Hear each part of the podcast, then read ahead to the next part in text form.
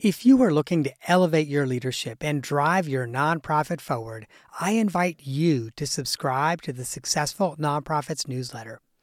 Every week, I curate exclusive share-worthy content that sparks inspiration, innovation, and conversation. From the latest trends to timeless advice, the weekly email newsletter is your all access pass to a treasure trove of resources. But receiving the newsletter is not just about staying informed, it's also about getting our best content first. Subscribers get first access to our newest downloadable templates designed to propel your leadership and amplify your impact. And that's not all, my friend. We are constantly working on new ways to support you and your mission. So, as a subscriber, you'll get updates on our latest projects, opportunities to participate in surveys, and a say in the topics that we tackle next. You will essentially get me as a consultant, coach, and confidant in your inbox, ready to help you navigate the challenges of nonprofit leadership. So, if you're an executive director, board chair, or a nonprofit leader who believes in making a difference, join me as a newsletter subscriber. Visit successfulnonprofits.com forward slash newsletter to sign up today. And now, friend, let me take you to the episode you've downloaded. Welcome to the Successful Nonprofits Podcast. I'm your host, Dolph Goldenberg. This is part two of our two part series on program planning one of the things that I did not mention in part one is that I actually presented this while I was a faculty member at the Centerlink Boot Camp in Fort Lauderdale, Florida.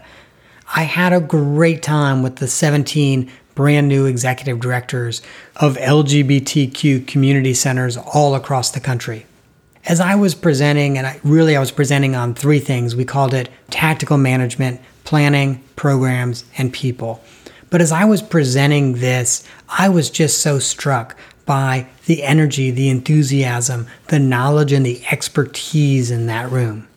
So, one of the things that I believe, and I think I've probably shared this with listeners, is I'm a firm believer that you never do something only once. So, now that I've put together this presentation for the boot camp, I thought, well, gosh, I should definitely also turn this into a presentation Uh, for the podcast listeners. So, about 17 people got to hear it in Fort Lauderdale, and now hundreds of people will get to hear it on the podcast. So, in the first part of this series, we talked about the basics of program planning. So, coming up with your statement of need, really going through and identifying why a specific program is needed, trying to identify the specific type of program that you're going to provide with as much laser focus as possible and of course, we also talked about the key role of the program work group or program design committee, and that really how they have to be responsible for making sure the statement of need is accurate, for making sure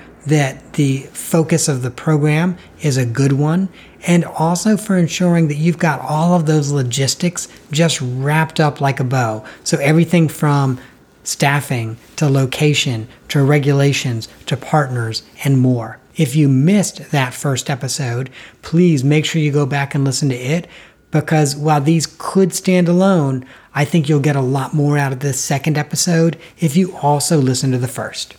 So, as promised, today we are going to talk about how to set goals, how to track goals, how to get initial funding, find that sustaining funding, and of course, I wanted to share a few out of the box ideas. But let's start by talking about goals. One of the things that I find really confuses a lot of folks is the difference between goals that are outputs and goals that are outcomes. So let's spend a little bit of time really walking through that.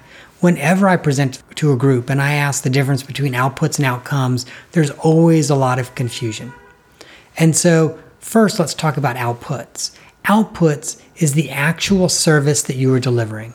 And so, for example, if you are a soup kitchen, an output is a meal that is served, a person that is served. It is that unit of service. If you're a mental health counseling center, and outputs might be the individual clients that are served and the number of them, the number of individual units that are provided, the number of groups that are offered, etc. all of those are outputs.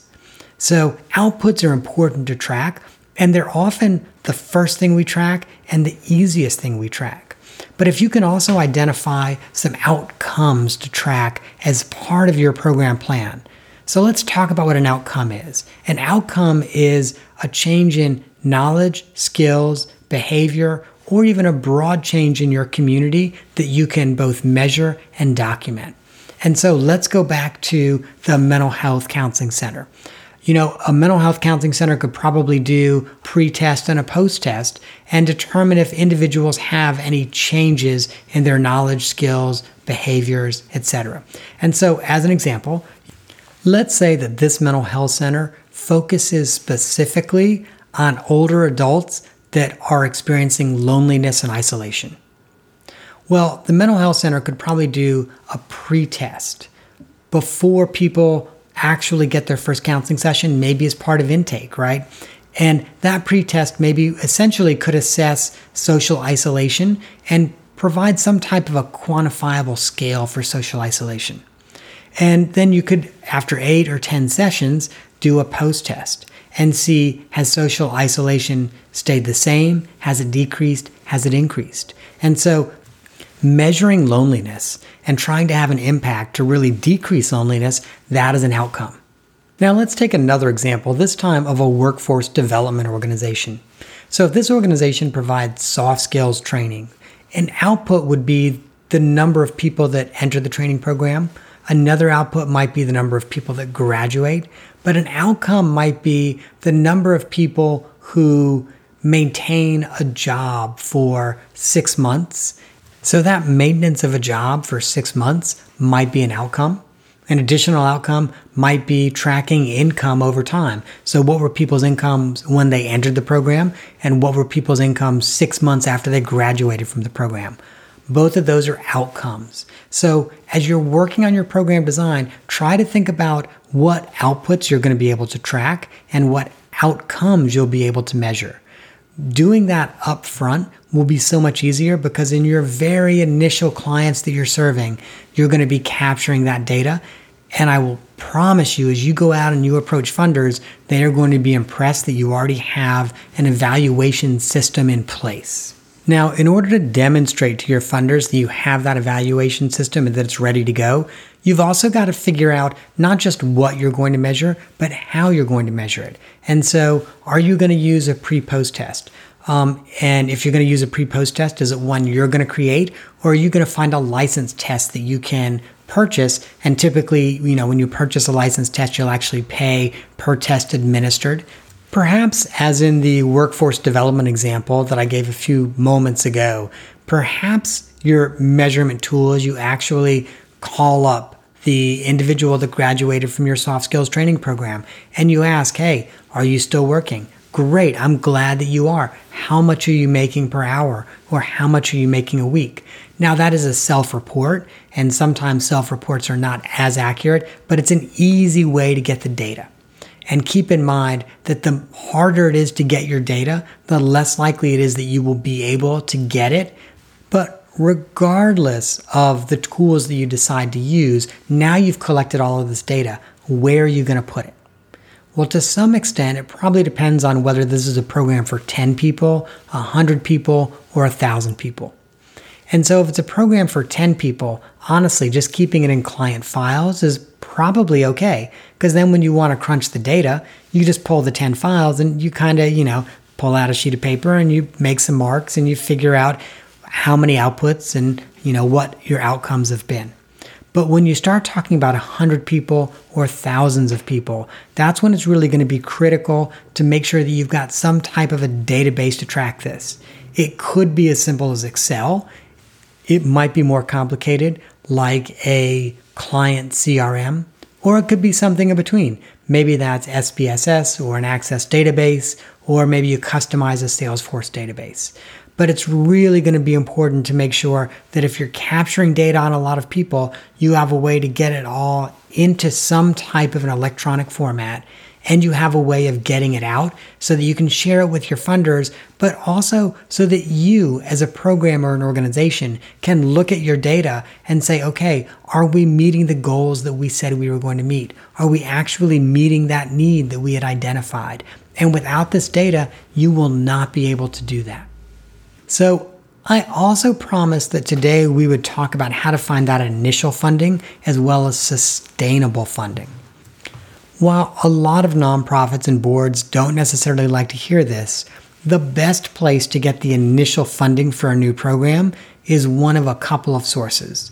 And again, I'm assuming this is a brand new program that's not just a branch off of an existing program that you're already offering. So, the first source are those individuals who are already supporting you. They believe in your organization, they believe in your mission, and what you need to do is kind of sell them on this new program plan and this program design. Now, if you've got a couple of these prospective major donors on your program design group as well, it becomes an even easier sell. The other source of initial funding are typically those foundations who have already supported you for other programs.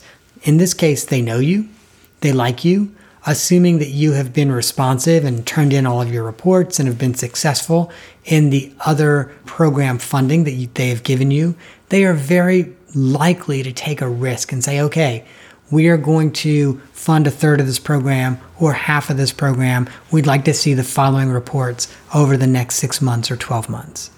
So your initial funding will almost always come essentially from those funders who already know about you as you're completing those initial grant proposals to foundations who already know you and already like you, there's always this question how are you going to have sustainable funding over the long term? And you know, it's not surprising that foundations will ask you this question because most foundations don't want to give to you every single year for the next 45 years. In fact, as you probably know, the vast majority of foundations might support you one out of every two or three years, or might support you for, you know, two or three consecutive years and then want you to take a couple years off. And so that question of sustainable funding is critically important. The first thing that I would suggest is that you probably ask those foundations for a multi year grant, but that you show that their donation, i.e., their investment, decreases every year. So, as an example, maybe the first year it's 50,000, the second year it's 30,000, and the third year it's 10,000. Now, most foundations are not actually going to give you a three year grant, but it sets it up so that you can go back next year and ask for that $30,000 and say, hey, look, we are right smack where we thought we would be in this program plan. We have already raised the other $20,000 through these more sustainable funding sources, and now what we need is 30. And again, then in year three, you can go back and ask for the 10. So it really sets you up for success, even if the foundation normally does not entertain multi year grants. But let's talk about that sustainable funding. Where is that going to come from? Well, typically a few sources. The first, of course, are government grants. And so government grants are a lot more reliable in terms of receiving them every year, year in and year out once you get into a specific government grant stream, if you will, it is not at all unusual for that same government funding source to fund you for a decade or two decades consecutively. So, something else to think about though in terms of sustainable funding are some ways that you can earn income. Can you charge participants anything? Now, of course, if you're talking about a homeless program, you probably can't. But if it's a theater, you probably can. If it's a mental health counseling organization, you probably can do some type of a sliding scale depending on what your funder's requirements are around charging your clients. But so definitely think about ways that you might be able to earn income by actually getting clients to pay for a portion of the service. And then the last bucket for earned income is, of course, contracts for services. If you recall, when we were talking about program design, I mentioned partners, and it's really important to have a written agreement with your partners. Well, once your program is up and running, if you're providing a real value to partners, maybe you can ask them to also pay for a portion of the cost of running that program. And you could do that in a number of different ways. It could be, you know, they pay you for each person they refer and that are accepted into your program. You know, it could be that um, if you're providing a specific service on site for them, they're paying you a set amount each month to provide that service on site. There are a number of different ways that you can structure that. But so as I'm thinking about ongoing funding, those are the two primary sources that I'm thinking about. Now, there's one more source of sustainable ongoing funding, but it's a it's a long-term game and not a short-term game. And when I say long-term game, I mean this takes decades and not years. And that of course is planned giving. There is nothing like having the individual who likes your program so much, they are willing to leave enough in their estate plan to really endow the program to pay a specific percentage of the operating for that program. So don't forget about planned giving, but please do keep in mind that that's a long game. And what you're going to first start with is your initial funding. And once you get that funding, you're going to start to then work on finding those sustainable funding sources and starting to approach them. And from there, maybe you move into planned giving, although a lot of organizations never get to that point. At this point, we have talked in the episode about how to determine your goals and how to track them. We've talked about how to find that initial funding as well as the sustainable funding. One more thing on that. Again, once you can answer all of the questions, and at this point, the entire two pages of questions have been posted on the show notes for both episode one and episode two. But once you can answer all of those questions, then you are ready to write your grant proposal. But before you do sit down to write that grant proposal, there are three out of the box ideas I want you and your program design group to think about. So, the first one is I want you to think about the minimum viable product concept. If you go back and listen to episode 106 with Ann Mei Chang, um, she was the author of Lean Impact. Phenomenal book. She introduces the concept of the minimum viable product. And that is essentially the smallest amount of service or product that you could possibly offer so that you can test whether or not there's a market for it. Is your program design successful? Do you have everything you need set up to be able to track your data and gather your data. So the minimum viable product allows you to do all of that. Let's give a couple of examples. Let's say that you are that mental health counseling center that wants to start providing counseling to older adults that are experiencing social isolation. So you've created your program design, you've determined what modalities you're going to use, you you know have you figured out which staff person um, on your team is going to be able to do this and do it well. So now instead of going out and getting 10 new clients, go and get two clients. That's right, market and just only take in two clients. The first thing that will do is it will give you a sense of what the actual demand is. Could you even get one client based on how you were marketing it? The second thing it will allow you to do, though, is then do a real life trial run of your pre post test to measure social isolation. And the third thing that it will do is it will also give you a sense of whether or not this is a good fit for your organization and for the clientele that you serve. So do not forget minimum viable product. I would definitely recommend if you're interested in starting any program that you also go back and listen to episode 106 with Ann Mei Chang. Incredible, phenomenal episode. Also would suggest maybe you get her book. Her book is off the chain good. So that's the first out of the box idea. The second one is think about instead of starting a permanent program, start a test project that has a planned beginning date and a planned end date. And so, for example, if I had that HUD fiasco that I talked about in the last episode to do over again, instead of creating groups that would start and then continue forever, I would instead, maybe, as an example, create a family preservation group that was going to be eight weeks long. And we would have a curriculum and we would take folks through that curriculum. And at the end of it, the test pilot project would be done.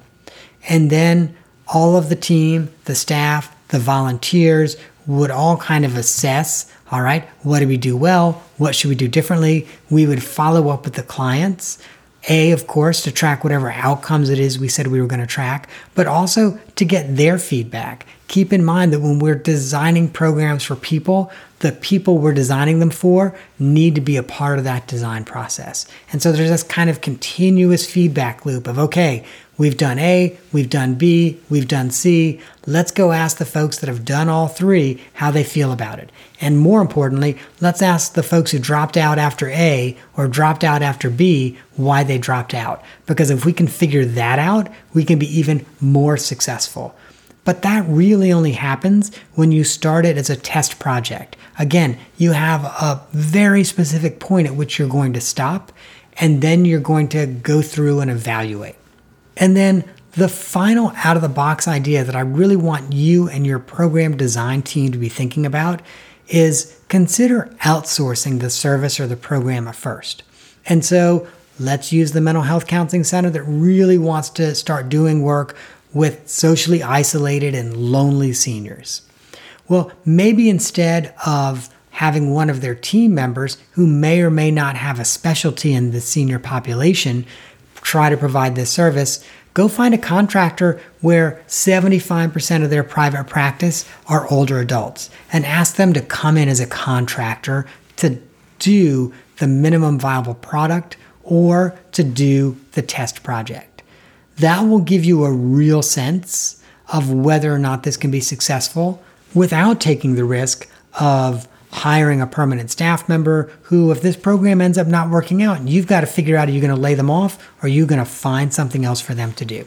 So, at the end of the last episode, those are the three things I promised that I would cover. I also just want to give you one more quick bonus, and it's kind of a timeline. So, if you're thinking about um, how long it should take you to plan a program, frankly, you're probably looking at about four to 12 months depending how much research you're going to do and what you're thinking of as program development stages versus program implementation stages.